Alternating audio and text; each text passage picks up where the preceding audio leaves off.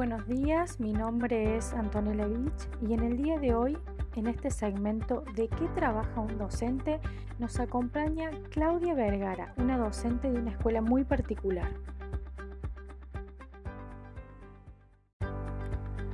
Clau, ¿cómo estás? ¿Qué tal si nos contas un poco de la escuela en la que trabajas?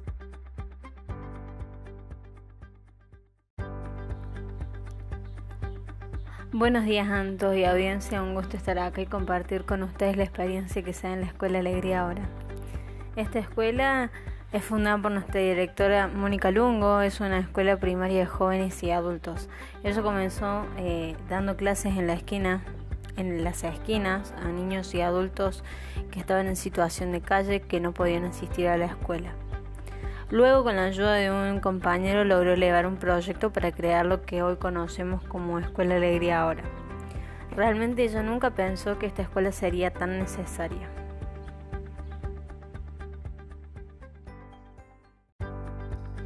Clau, ¿cómo es el cuerpo docente en esta escuela?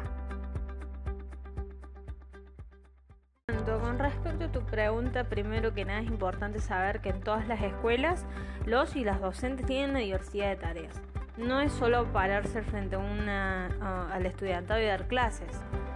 Eh, Rockwell eh, plantea claramente que también los docentes manejan documentación, se encargan del mantenimiento y del aseo de la escuela, reparten desayunos, meriendas y almuerzos, se relacionan con los padres, dan un acompañamiento y un asesoramiento a los mismos, participan de cooperativas, preparan actos, bailes, encuentros deportivos, reclaman certificados y sobre todo velan por la vida de sus alumnos tanto dentro como fuera de la escuela.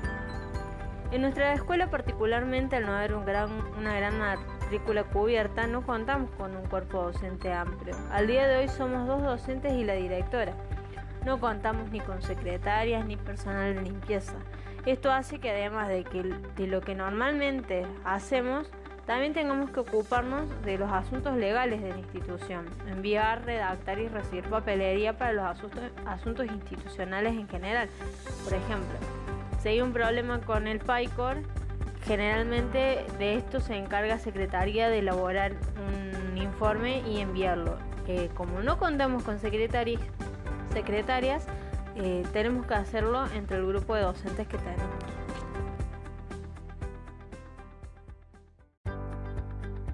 ¿Cuál es el contexto social en el que les toca trabajar? Miranto, por lo general son madres que no han podido terminar sus estudios primarios y quieren hacerlo para poder ayudar a sus hijos. Vemos a diario situaciones de discriminación.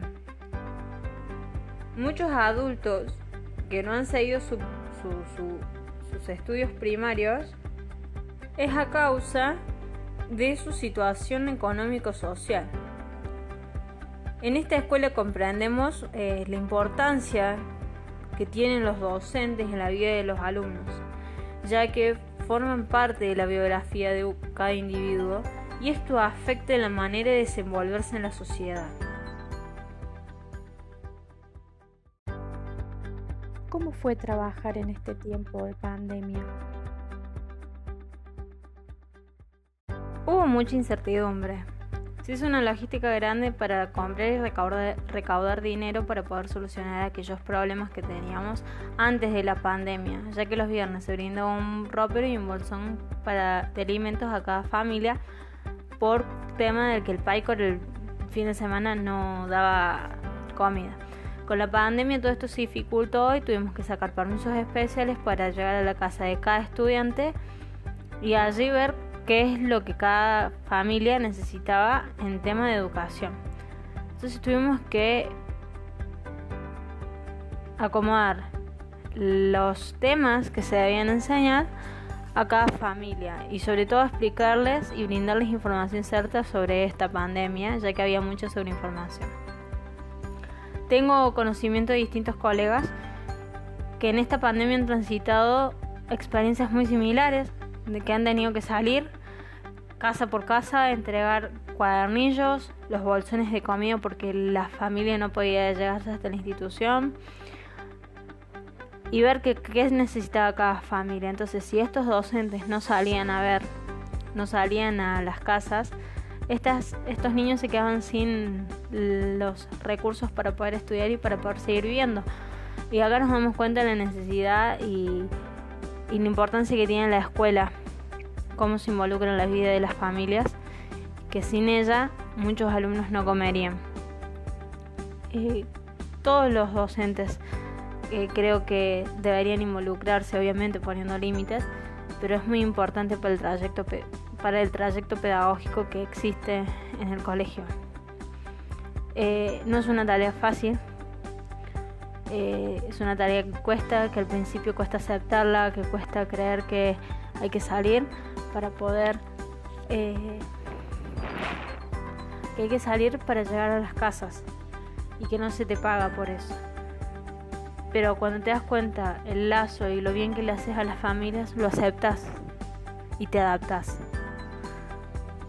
Eh, creo que es súper importante esto porque también vemos reflejado la diversidad de tarea que tienen los docentes en cada institución.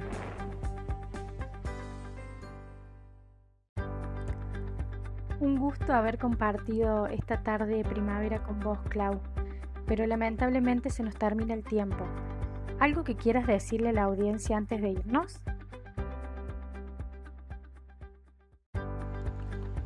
El gusto es mi manto. Me gustaría alentar a todas las estudiantes de los profesorados a conocer las distintas escuelas que existen, ya que son experiencias inolvidables que brindan herramientas únicas. Hay una ley, la Ley Nacional número 26.206, que reconoce las diferentes modalidades educativas técnicos profesionales, artísticas, especiales de jóvenes y adultos como la Escuela Alegría Ahora, la rural, intercultural bilingüe y los que están en contexto de privatización, de privación, perdón, de la libertad domiciliaria y hospitalaria. Son, eh, son, son escenarios eh, que te ayudan a crecer y a fortalecer la vocación docente. Son espacios únicos en los que se enseña de manera única y aprendes herramientas, como dije anteriormente, únicas.